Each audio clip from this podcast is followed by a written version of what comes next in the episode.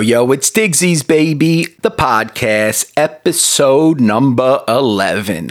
The captain, Mark Messier. We got a lot, a lot, a lot to cover today. We got the New York Knicks who opened the season Wednesday night. Digsies was at the Garden, a double overtime thriller. They're currently 2 and 1 after losing a game they probably should have won last night to the Magic.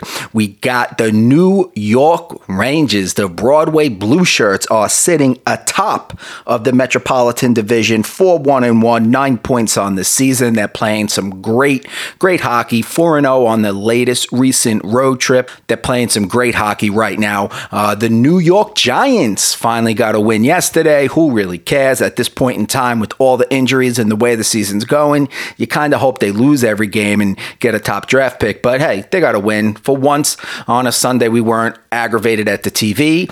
And we also have, we'll go over a few other uh, things with the NFL that I'd like to get to. Uh, and last but not least, we'll finish off with a quick Yankees tidbit that I saw this week that was pretty interesting to me. But uh, first and foremost, let's get to the New York Knicks, baby.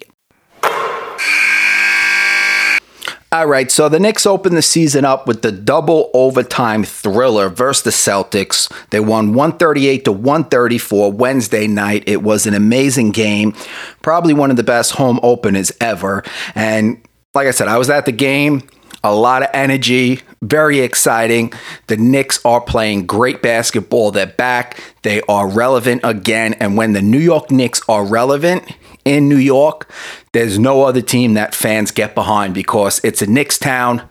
Everybody loves the Knicks. When the Knicks are good and when the Knicks are relevant, this town comes alive. And the town did come alive Wednesday night. Just go online and look at Street Talk uh, from the fans outside the city, outside the garden Wednesday night, going crazy. Bing bong. And uh, you'll see just how excited Knicks fans were. Now, this game should have never went to overtime. Okay, the Knicks were up by six with a minute to play after Fournier hit one of his six threes on the night. And after a Jaylen Brown turnover, it looked like the game was in the bag, but Kemba Walker got a little too careless. He turned the ball over. The Celtics get two. Okay, that's fine. What happens next? Kemba turns the ball over again. A horrible inbound play that Thibodeau couldn't be happy with. Uh, they found they hit two free throws. Fournier makes a layup. Jaylen Brown hits a three. Brown was pretty much wet all night long. He was hitting threes. I think he had like 22 points in the first uh, quarter alone. Um, Randle gets fouled, makes two free throws, Knicks up by three, four seconds left. What happens again? Another bonehead move by Kemba Walker. He doesn't switch. Marcus Smart is left wide open. And when Marcus Smart is left wide open, he makes shots. He hits a three, ties the game at the buzzer triple zeros on the clock. The arena w- went so quiet that you could hear a pin drop if it wasn't for the Celtics fans going crazy. And there was a good amount of Celtics fans in the bi- building. Uh, so we head to overtime. Okay, we'll take it down. Uh, both teams traded threes in the first overtime. Fournier hit three more threes in the first overtime. Like I said, he had six on the night. And with the game tied 128 apiece, Jayson Tatum had the ball. He had an ISO on RJ Barrett to win the game, and RJ played some amazing defense. He wouldn't let Tatum get by. Tatum missed the J. We had the double overtime, and once double overtime hit, both teams looked pretty tired. Uh, the shots weren't falling. Uh, Brown hit an early three. Randle missed the three, and at that point in the game, I was like, "Oh shit." This game is over. It's about to turn for the worse. Celtics are up three. If they make a bucket now, up five with like three and a half minutes left. Uh oh this is not looking good. What happens? Randle makes an amazing defensive play. He blocks Jaylen Brown. RJ makes a layup. Then Fournier turns it over. Celtics miss. Randle turnover. Celtics miss. Fournier miss. Brown miss.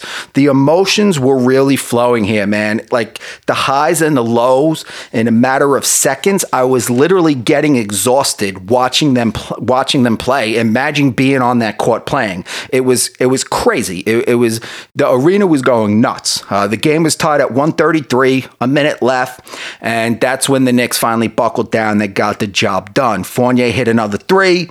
Derrick Rose makes a crazy acrobatic layup. Celtics miss three three pointers in a row. It's like, oh my God, one of these are finally going to fall. The buzzer hits. Knicks win. And like I said, it was such a fun game. Probably the most fun I had at a Knicks game uh, ever. And that includes game one of last year's playoffs versus the Hawks when Trae Young went off. But Trae Young went off, the Knicks lost. That's probably why I didn't enjoy that game uh, too much. But Randle was a beast all night long 35 points, eight rebounds, nine assists, three blocks, but seven turnovers. You know, as, as good as he played, you know, he's still turning the ball over uh, a lot and he's balling like a champ. He's playing great, but there's times during the game when Randle tries to do too much and he looks like the old, you know, 2018, 2019 Randle when he would just dribble into dove double coverage um, and make bonehead plays. So at, at, at certain points during the game, I don't know if he loses focus, he gets a little tired, but Randle reverts back to that guy and it scares the shit out of me. It really does because Randle has been an all star player for the past year and a half, you know, last year and the beginning of this year. But when he reverts back to that old guy, it scares me. And I'm sure he'll get it together this year. He better because the Knicks are only going as far as Randle takes them. Okay. Randle's the star. He's the number one on the team. He's the Batman. He's the centerpiece. The Knicks are going to go as far as Randle takes them. And, uh, you know, who's his Robin? Is it RJ? Is it Fournier? You know, we don't know yet. RJ was very, very quiet in the first half. I remember looking at the scoreboard like in the second quarter and he had zero points. And I, I, think that he had zero points all the way into the third quarter. I'm pretty sure that his first field goal came halfway through the third, but he finished strong. He finished with 19 points. He hit a couple clutch threes late. Uh, Mitchell Robinson beasted down low, just like I said he would all preseason long. He put on that muscle. He's using that muscle. 17 rebounds, a few nice plays that get 11 points. Um, Mitchell looked great, but but the story of the night has to be Evan Fournier. 32 points, six threes, four, uh, four steals, and he showed us in the first game of the season that the bright lights of Broadway aren't too much for this man. And that's great to see because time and time again, we bring in these free agents, these big signings, and they lay a dud. But you know what? Leon Rose, World Wide Wes, Tom Thibodeau that knew they wanted Fournier. You know, it was between Fournier and DeRozan. I'm happy we brought in Fournier. A lot of Knicks fans were saying, like, oh, Evan Fournier, he's not that much better than Reggie Bullock. Hey, Reggie Bullock never put over put up over 20 in a game. Fournier dropped 32 points in his first game. So what a game by Fournier. I'm happy we gave him the bag. He dropped 32 in his Knicks debut and he set the record. Most points as a Knick in their debut. Plus, Fournier played great D. He played very great D. He's been playing great D this season.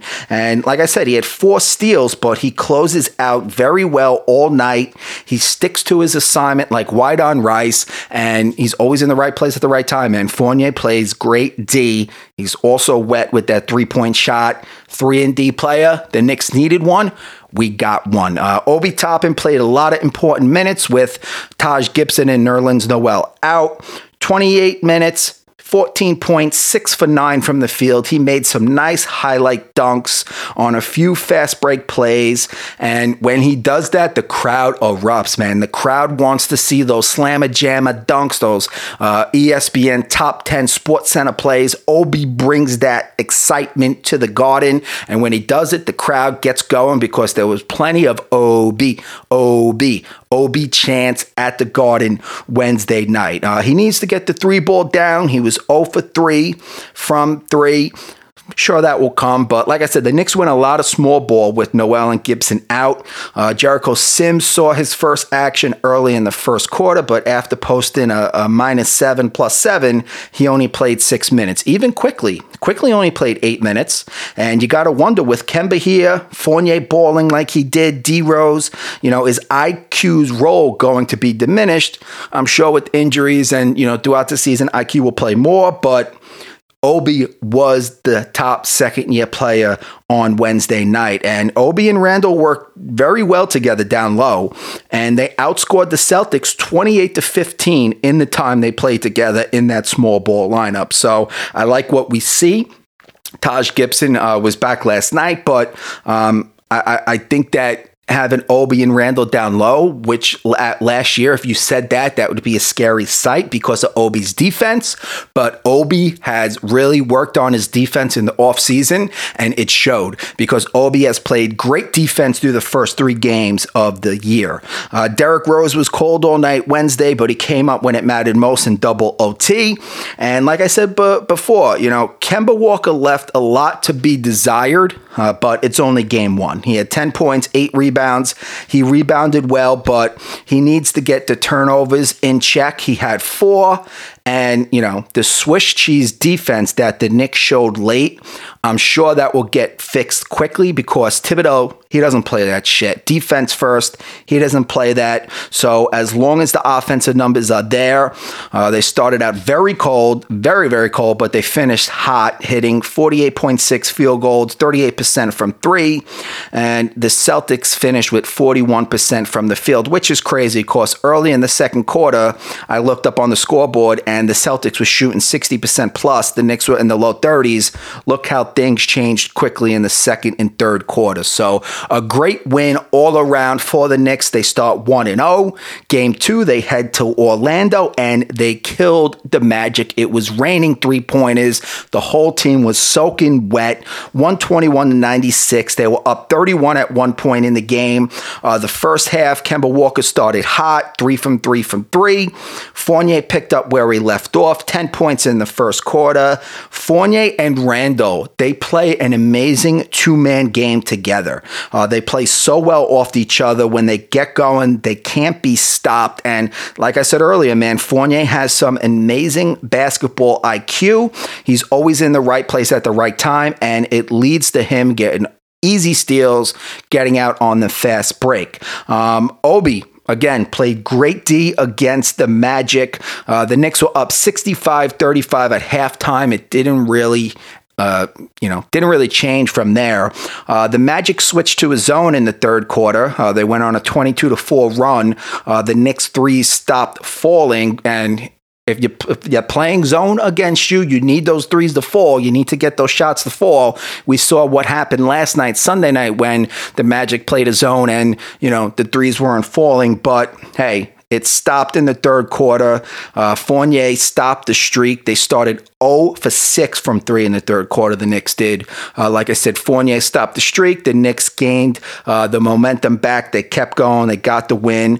Uh, Mitch hurt his hamstring in that third quarter. Not good to see. He also uh, banged knees with somebody last night. So that's two games that Mitch got hurt, almost went down. He came back in both, but that's something that got to worry you because we need Mitch down low at that five. Um, but like I said, Knicks got it together. They led by 22 after the third quarter. Obi Toppin showed up again in the fourth quarter. He's been very impressive so far this year. Hit a three. Great defense led to a slammer jammer fast break wide open dunk after he made a nice steal in the backcourt with D Rose. Uh, it was pretty much over from there. Now all the rook, all the rookies got in late. Quentin Grimes, Miles McBride, Sims, and Grimes. They were playing great D like it was you know, the final minutes of game seven of the finals. Uh, McBride as well. Great hustle. He ran down a fast break. He broke up the play. And to see these rookies, Grimes and McBride, playing this hard at the end of a game when they're up 27, it's very encouraging to see. And you can see that Tom Thibodeau is already on these rook in these rookies' head, in their ear, saying, hey, you want minutes? You got to play tough D. Um, but like I said, the Knicks were wet from three. They set the franchise franchise record for most threes made in a game.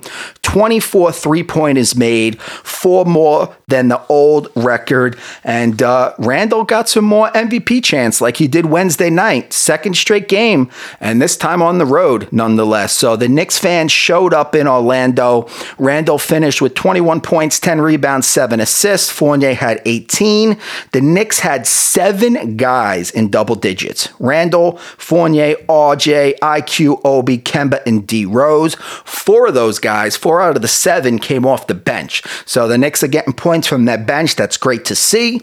They shot 50% from the field, 24 for 54, 44% from three. And like I said, they broke the record, all time Knicks record of 23 pointers in a game with 24 three pointers in the game. Uh, Uh, it was a very great game, but you know what? Hey, you win by the three pointer, you lose by the three pointer. And in game three, they lost to the Magic 110 104 last night. They didn't look good at all. And hey, the threes weren't falling. You know, like I said, the Knicks had tired legs, three point shots coming up short. Their defense wasn't there. The Magic played zone pretty much all game long. And like I said, if you're playing zone and the shots aren't falling, it's hard to conquer the zone. Uh, Terrence Ross went off in the fourth to give the Magic the lead, and they shot just 27% from three, uh, 37% from the field overall put that up against, you know, the 44% they shot from three the night before, and that pretty much tells you the entire story. Uh, Randle had 30, D Rose had 23, uh, Fournier was quiet, just eight, RJ only 12, and nothing really from Kemba. Kemba really hasn't went off yet this year, but it's all good. They're two and one on the year, two impressive wins, and you know what? It's very intriguing to see the Knicks shoot the three so much because Tom Thibodeau has never been that, you know, three point shooting team. He never really coached that. He's always coached, you know, toughness, D, getting the ball down low. But hey, like Thibodeau said, if they're good threes, I don't mind you making them. Last night they didn't take good threes. The night before they did. So it'll be interesting to see how he tweaks this. And when the threes aren't falling, what type of offense he'll switch to. But like I said, two and one that's that's okay. It's it's it's a good start. It's better than being one and two or zero and three. But it would have been nice to be 3 and 0 because they got a little bit of a tough stretch coming up. They got the 76ers tomorrow night. Uh, they're playing undefeated Chicago Bulls at Chicago Thursday, and then to New Orleans on Saturday before the Raptors come to town on Monday. So, all in all, it was a great opening week for the Knicks, two and one. A lot of encouraging signs, a lot of the young guys stepping up, playing some tight defense. That's what we like to see. Defense wins championships. They're hitting the three, they're able to score points, 138 on game one. Granted, that was double overtime. 121 in Orlando game two. Last night, only 104 points, but the threes weren't falling. But all in all, a very encouraging sign for Knicks fans. The Knicks are here and they will be a contender in the Eastern Conference this year. It'll be exciting to watch.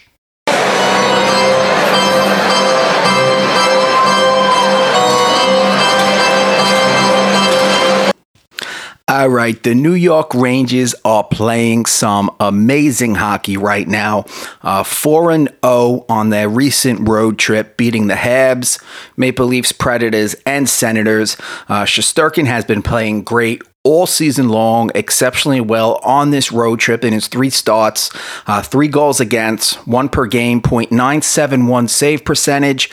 He's been standing on his head, and especially the game against the Maple Leafs. He had 40 saves, uh, single handedly kept the Rangers in that game before the Breadman. Panarin got his first goal of the year in overtime. Uh, the game before that, they took care of the Habs, the Canadiens, 3 1 behind goals from Kreider, Lafreniere Lafreniere, which was a big goal in his hometown of Quebec, uh, and Rooney got an empty netter. Uh, Kreider has been a beast all season long. He's been the best uh, forward for the Rangers. Uh, four goals, three on the power play. We'll hit the power play in a second. He's been throwing his body around, 22 hits. He's been the best forward on this team, like I said. Uh, Fox has been the best defenseman, but that's expected. And Fox single handedly won the game in Ottawa this weekend for the Rangers. Uh, he saved the play during the power play in the third period uh, by making a great spin move, a little spinneroonie. He got the puck to Zibanejad down low, who passed to Panarin, who then perfectly, what an assist by the Breadman, perfectly placed the puck on Kreider's stick for another power play goal for Kreider. Uh, Fox didn't get credited with an assist on that play, but he set it up. That play wouldn't have happened if it wasn't for Fox. And then less than two minutes later, he set up Lindgren for the game tying, tying goal. And a couple minutes later, Barclay Goodrow scored the game winner. Uh, a game which was dominated by Ottawa, and the Rangers looked lethargic um, at the end of a long four game road trip. They turned on the afterburners late in the third they got the win. Uh, Georgiev was in net. He came up big after getting smoked on opening night for five goals by Washington. He didn't play well in the preseason. He didn't play well in game one against the Caps, but it looks like he found something against Ottawa after giving up a goal in the first minute of the game. And it's good to see that he's playing well because, as we all know, backup goalies are important in the NHL. So the Rangers currently sit in first place of the Metropolitan Division, four one and one, winners of four in a row. And if you take away the five goals they let up in Washington, they only let up eight goals over five games. That one that's 1.6 goals per game. Pretty damn well, if you ask me. Uh, they keep that up, they'll be hard to beat. And if they get the power play in check, they'll be hard to beat as well. But like I said, Kreider has been clutch on the power play, uh, but that's about it. He has all three of the Rangers' power play goals, and the Rangers are converting at just a 12.5% clip on the power play. Uh, three for 24. They need to get better there. Uh, they're killing 81% of penalty kills, which is about 18th in the league. They need to get a little better there as well, considering you got top teams this year, top teams like St. Louis, San Jose, Pittsburgh, killing penalties at a 98% clip. Uh, they certainly have missed Ryan Strome and Kaapo Kakko, who both practiced this weekend. Um, Strome has missed the last few games for COVID issues, Kakko with an upper body injury. Um, both of them coming back will be great for the team. Uh, very good because, as you've seen watching the last few games, that Gallant had to change the lines around. Um, you had Lafreniere playing in that top line with Zibanejad and Kreider. Now you got Panarin over there. So it'll be good to get Kakko and Strome back because, you know, Kakko and Strome, that those were, you know, two guys, the, the top two guys on that, um, well, Panarin was on that second line, but you pretty much lose one of your best, two of your top six forwards when you lost Strome and Kakko. And we know in hockey, it comes down to your top six forwards scoring, making the plays.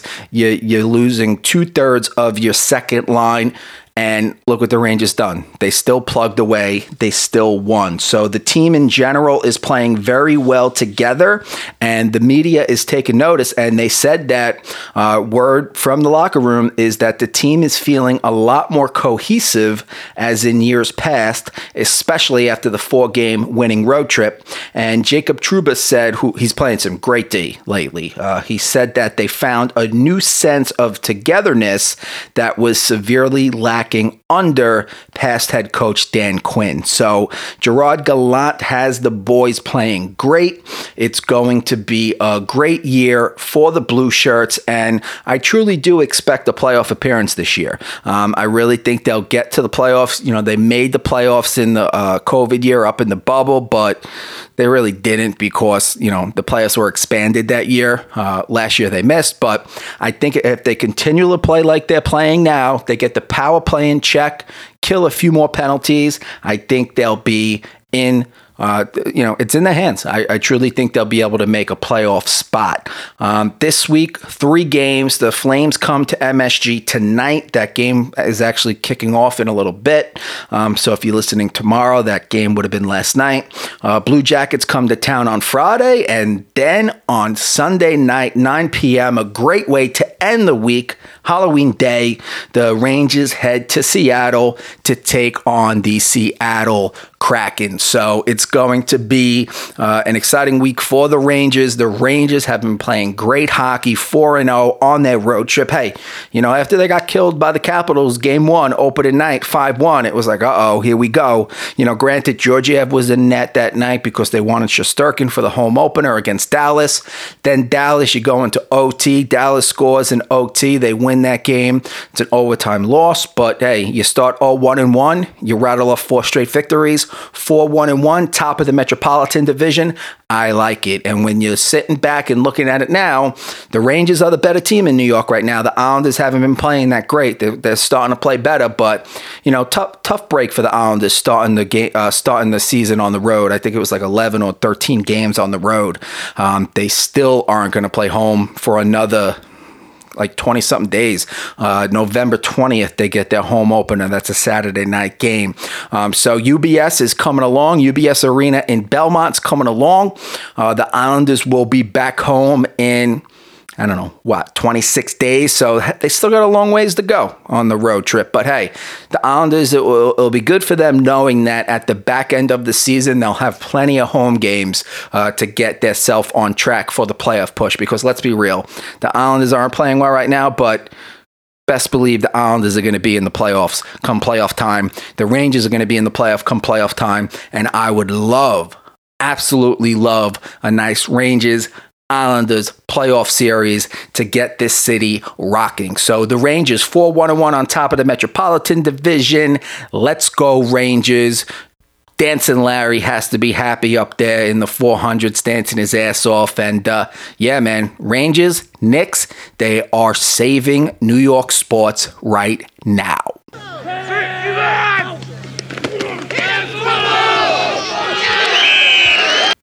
All right. Well, the New York Giants got their second win of the year yesterday against Carolina, 25 to 3, uh, behind Daniel Jones uh, passing and receiving. Uh, we'll get to that brilliant move by Jason Garrett in a second. Um, and their defense. Uh, the defense had their best game of the season. Uh, they limited Carolina to 173 yards. Uh, they forced the safety on an intentional grounding play. Interception by James Bradberry and linebacker, rookie linebacker Azeez Ojulari, two and a half sacks. Um, it's nice to see the young guy get going, but all in all, you know, let's be real, Giant fans. Like, do we really think the season is going anywhere?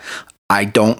Um, at this point in time, you know, half the fucking offense is out, hurt, and honestly, I really, I, I you know, I know it's only week seven, and you know, I might be biting my tongue with this, but I don't know. I kind of given up on the Giant season. Now, looking at the schedule coming up, you know, the Chiefs next week, we go to Kansas City you know, three, four weeks ago, we looked at that as a guaranteed loss. But hey, now with the way Mahomes is playing, the way that Chiefs offense is playing, and get you know getting killed by the Titans um, on Sunday, uh, the Titans you know pretty much blew out the Chiefs on Sunday. Uh, a very surprising game. Um, you didn't think the Chiefs were going to lose that bad, twenty-seven to three. When was the last time you saw the Chiefs only put up a field goal?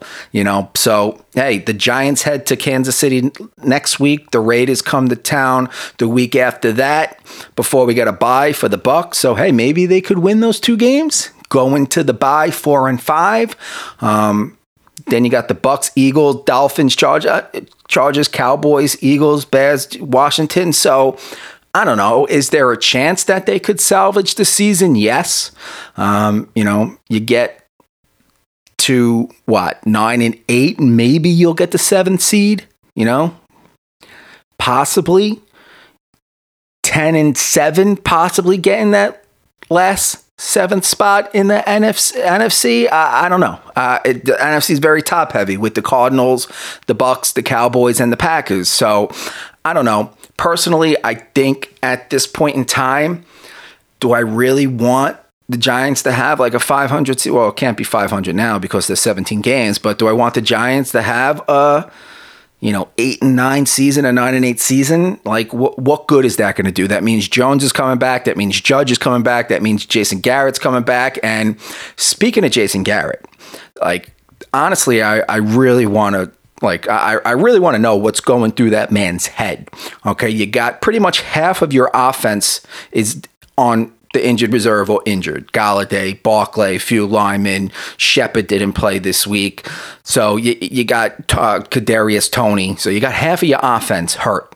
Okay. So it's week seven against the Panthers. Okay. Not a great team. So why don't we run a trick play and have Daniel Jones go out for a pass, which I'll give it to him. Daniel Jones made a great one handed catch. It was pretty, you know, they're throwing it back to the Odell catch, what have you, but Come on, Jason Garrett. What the fuck are you thinking? You know, Jones is a wide receiver in that play. He could get crushed. Jones gets hurt. He's out for the year. Then what? Like it's week seven. Like I, I know, like we've seen quarterbacks do that in the Super Bowl. You know, Foles did it and then Brady did it. But like that's win or go home, all or nothing. The last game of the year. It's week seven. Week seven. There's still 10 more weeks of, uh, I'm sorry, 11 more weeks of the season now that it's an extra game this year. Like, you're really gonna, like, what makes you think it's a good idea to send your quarterback out there to catch a pass when the, the, the defender was right there and he could he crushed? Bad move by Jason Garrett. And if I'm Joe Judge, I would have ripped Garrett apart. If Joe Judge let that happen, then it just shows how much more of an issue Joe Judge is. Like, am I overreacting here? Like, what are other Giants fans feeling? Like, am I the only one that think that's a bad idea to send Jones out on, on, that play. Like, come on. Like Jones is the only thing right now that's keeping us going because we don't have Barkley, we don't have Golladay. It's like, and uh, again, once again, it's like Daniel Jones, fucking Dr. Jekyll and Mr. Hyde. Like one good game, one bad. It's like, what are we getting from him? What is he? Like, I understand that he's had more good games than bad this year. He threw for 203 yards, one touchdown. He made that great catch. He rushed for uh, 28 yards. You know, it's like, uh, I don't know, man. I am so torn about the Giants. It's not even funny. It's like, I want them to do bad. So they, they got two number one draft picks next week, uh, next year because of the Kadarius Toney trade when they traded back.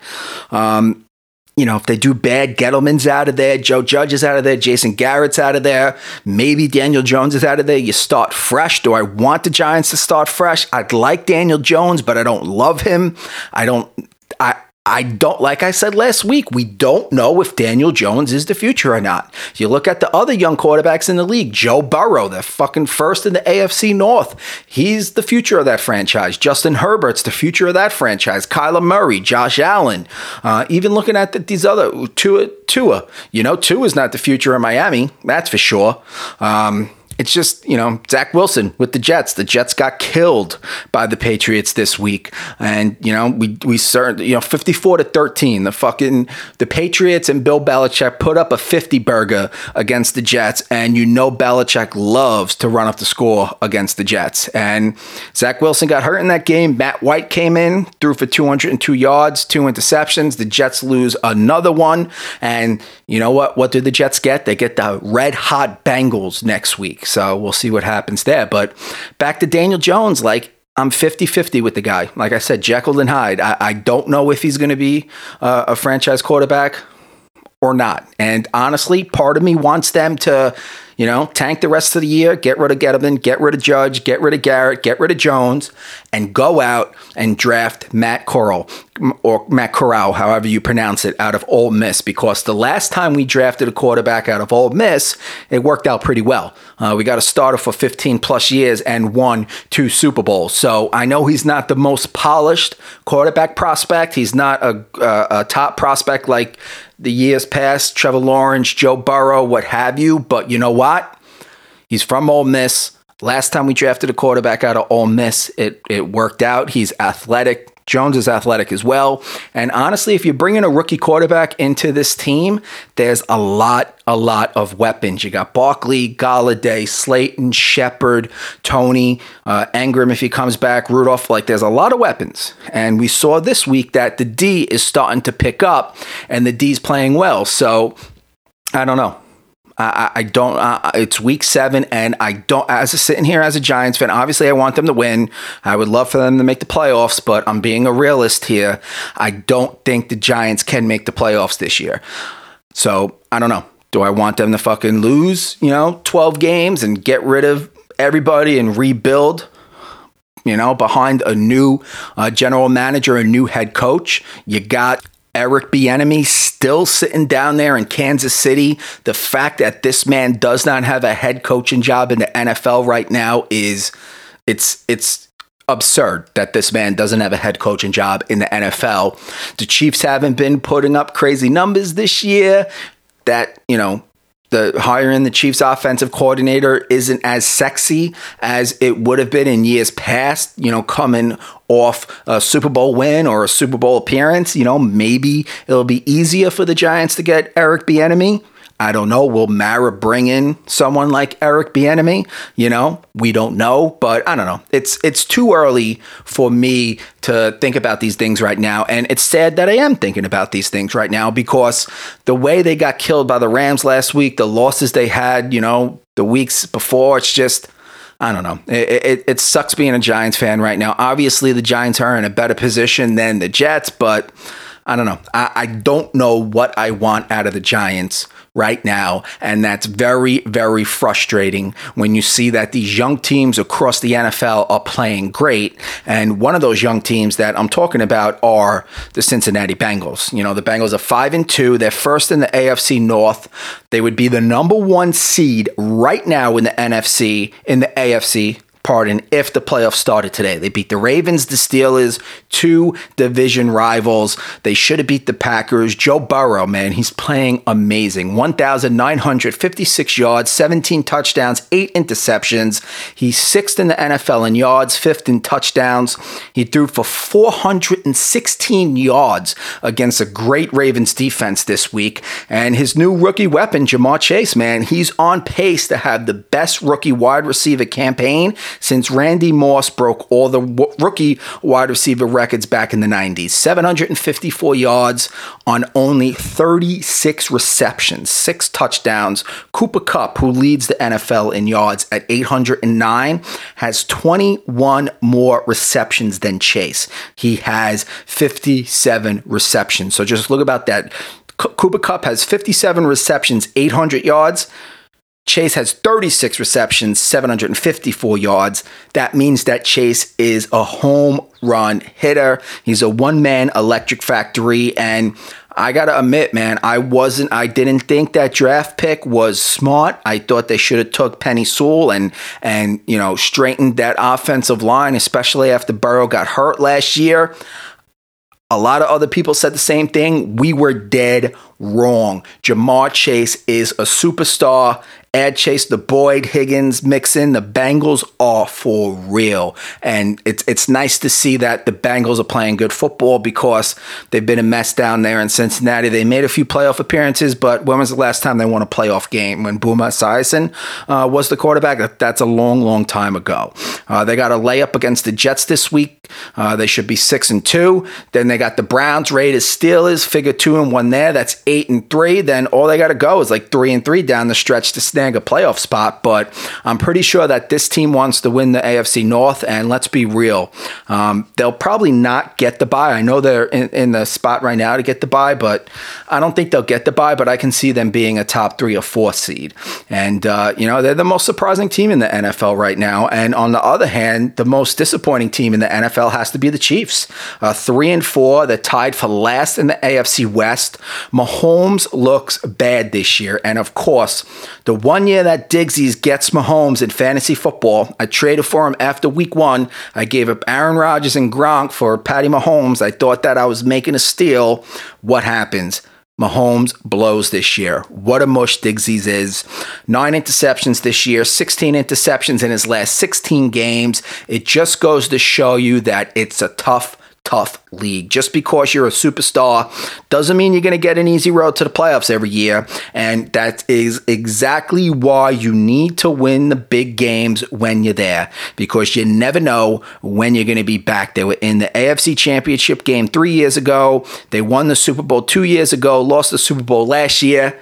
You know what? They only got one Super Bowl out of three shots you got to win the games when you're there because who knows when Mahomes will be back and the AFC is stacked. Just look look at the AFC. You got the Bills, the Raiders, the Bengals, Titans. They're all in first place. Other than the Bills and the Titans, who would have had the Bengals or Raiders in, in, in first after week seven? I certainly didn't. But hey, the Titans look great, man. Titans beat the Chiefs 27 3. Digsies has a future ticket on the Titans to win the AFC. That will be some nice cheddar for Digsies if it can happen. Um, on the NFC side, you got the Cardinals, Bucs, Cowboys, Packers. We all could have guessed that. Uh, the Cardinals are undefeated, and Kyler Murray, man, once again, you give him another weapon, Zach Ertz. Look what look what happens. Touchdown. Like it's unfair that they got Zach Ertz because you add Ertz to Hopkins, Kirk, Rondale Moore, AJ Green. The, the, the Cardinals are for real. Their defense is one of the best defenses in the NFL this year with JJ Watt added to the mix. And you know, like I said, the Bucs, the Cowboys, and Packers are all in first in their respective division. They all have one loss. The Cardinals have no, none. They're undefeated, seven and zero. So it's going to be a tight race in the NFC for that bye spot. That first round bye used to be two. Now it's only one because there's seven teams in the playoffs this year. So, hey, Week seven, NFL is rocking and rolling. You got the Cardinals in the NFC undefeated, the Cowboys and the Bucs and, and the Packers playing great football. Over on the AFC side, you got the upstart Bengals, the surprising Raiders after losing Gruden, the Titans, you know, the Bills, the Chiefs aren't there, the Pats aren't there. We're getting some parity in the NFL. You gotta love it. And I'm excited for the rest of the year. And like I said, as a Giants fan, I don't know what I want. Do I want them to tank? Get a new quarterback, blow it up, start over with the offensive weapons they have? Or do I want them to go for that seventh playoff spot? I don't know. There it goes. All right. Well, the big news last week for the Yankees where they brought back Aaron Boone on a three year deal plus options. Obviously, Cashman's coming back. They pretty much cleaned house with the coaches, the hitting coach, uh, first base coach, third base coach, what have you. Still a long ways to go to see what they do in free agency. The World Series is underway tomorrow night. The Atlanta Braves takes on the Houston Astros. Once again, the Astros in the World Series. They won it back in 2017. 2017. They lost to the Nats in 2019. They're back again. It's like the Astros have become the New York Yankees of the American League year in, year out. They're in the ALCS or the World Series. I hope the Atlanta Braves mop the floor with the Houston Astros. It'll be a tall task for the Braves, but you know what? Who would have thought the Braves would have beat the Dodgers? Um, crazy. You know, it's the first time the Braves are in the World Series since what, 99 when they lost to the Yankees. They won the World Series in 95. They lost in 96 against the Yankees, lost in 99 against the Yankees. Um, did they lose in 90? No, that was the Padres in 98 with the Yankees. So, yeah, man, the city of Atlanta has to be exciting, but they also have to be sitting on the edge of their seat because you know what? Atlanta has been known to blow the big game 28 to 3, Falcons versus the Pats, you know, World Series eh, you know, we'll see. Let's go Braves. Hopefully the Braves take care of the Astros and beat those cheating fucks. But on the Yankees side of things, it should be quiet. The World Series is happening. They just announced our head coach got a three-year contract. What what more drama could there be in Yankees land? Well, I'll tell you. Our superstar starting pitcher, the guy we gave nine years and 324 million to, looks like he's not liked in the clubhouse and is a little bit of a bitch. And honestly, this report doesn't surprise me and it makes sense. And I'll tell you why in a second. So, I'm going to read this little excerpt of the article that I uh, pulled um, off online. On I saw it on Twitter last night. I'm going to read it to you real quick. So it says that losing Spider Tack was obviously a setback to Gerrit Cole and other pitchers who considered it indispensable. To soften the blow and lighten the moment, Brett Gardner paraded around the clubhouse with pine tar on his hat. He was trying to get a laugh out of Gerrit Cole. Apparently, it had the opposite effect. According to sources, Cole, in full view of his teammates, got in Gardner's face, told him to knock it off. Mind you, Gardner was the Yankees' senior ranking member and the last remaining connection to the 2009 championship club. If anyone knows about winning and the clubhouse chemistry that goes with it, it's Brett Gardner. Gerrit Cole didn't see it that way, push him back in a way that must have shocked the veteran outfielder. It took a full day for Gerrit Cole to calm down. He ended up apologizing to Gardner. The matter was dropped, but it nevertheless spoke to Cole's skittishness. Could you imagine Sabathia Pettitte, or Mariano Rivera treating a teammate that way? No, I can't because it's all about clubhouse camaraderie. And this is the issue I've been talking about since fucking July. This is the issue with Aaron Boone. If you had a, a, a hard nosed manager in there, they would have cut this shit out. And Gerrit Cole, what are you, a little fucking pussy? Like, honestly, if you can't take a joke from your teammate, how the fuck are you going to handle the pressure of the New York media or the opposing teams when you go play on the road with them fucking barking down your throat? Like, you saw the videos in Boston when he was warming up in the bullpen out in the outfield in Fenway Park when the fans are fucking right on top of you. He was throwing his warm up session, his bullpen session before his start, and the Red Sox fans were getting on of him. That's a ball. Oh, that's a ball. Oh, you're in for a rough night, Gerrit Cole. You're in for a rough night. What happened? He was in for a rough night. He had a horrible night. He fucking choked under the bright lights. Like, does does Cole not have a backbone? Like, is he so much of a bitch that this is going to bother him? It's fucking Brett Gardner, your teammate. You're supposed to laugh in the clubhouse and make light of things. You can't just be like, ha ha, ha that's funny. Knock it off, asshole. You're going to fucking blow up on Brett Gardner, the fucking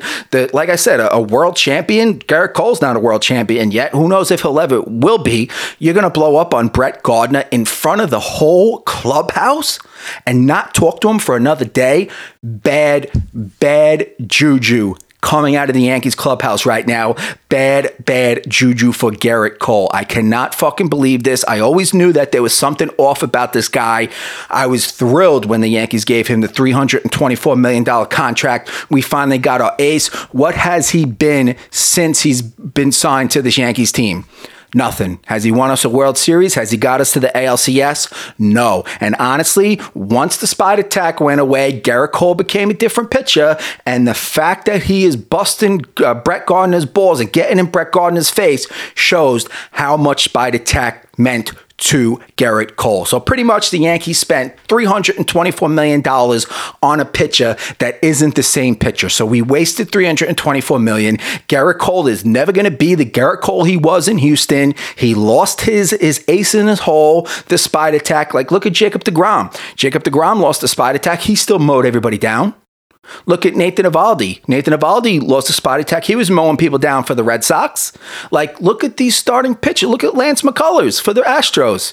He's he's fucking pitching in the World Series. Like, come on, Gerrit Cole. Like, are you that much of a baby back bitch that you're gonna fucking get on your teammate like that who's trying to make a joke? Like, you're like the Yankees, man. They are so fucked up in the head, man, with the boom boxes and the turtles. Like, you think you got a light clubhouse, but then you got this coming, this issue going on with Gerrit Cole getting in Brett Gardner's face. Like, what more can go wrong for the Yankees? Like, we just got knocked out of the wild card game against our biggest rival, the Boston Red Sox. We haven't been to the ALCS since 2017. And what's the factor there? Who was coaching this team in 2017? Joe Girardi, a no take no prisoners, no shit manager. The second we brought Aaron Boone into the, the, the, fold, the Yankees have choked and been failures. So what do we do? We give him another fucking three year contract, let him coach this team for the next three years. We never should have let go Joe Girardi. We should have never let him walk. He took us to the ALCS with the baby bombers. The Yankees weren't even supposed to be there yet. Judge's first year, Gleyber Torres, this, that, the other. We let him go. We bring in Boone with the analytics. Ever since we have sucked. Obviously, that's the issue, Brian Cashman. Why can't you see it? Then we shell out 324 million to this guy, Gerrit Cole, all-star pitcher. He loses Spider Tack, and now the rumors are he's not a clubhouse guy. Like, come on, man. He should be the fucking face of the franchise. He should be the one in the clubhouse holding everything together. Now he's not a clubhouse guy. Who knows what other teammates do? Uh, honestly, it, it, reading these reports and reading these things on Twitter, it's like everybody in that clubhouse doesn't like Gerrit Cole. And Gerrit Cole's a fucking big hot on in the clubhouse. Great. That is perfectly great considering he has another seven years left and he's our ace starting pitcher. The Yankees aren't going fucking anywhere while Gerrit Cole is on this team, while Aaron Boone is coaching this team. And honestly, that's all I gotta fucking say about that. I am pissed. My fucking heart rate's up to about 140 right now. I'm pissed off. I'm aggravated. I'm sweating. It's fucking hot in my office right now. Episode 11's over. I'll see you next week.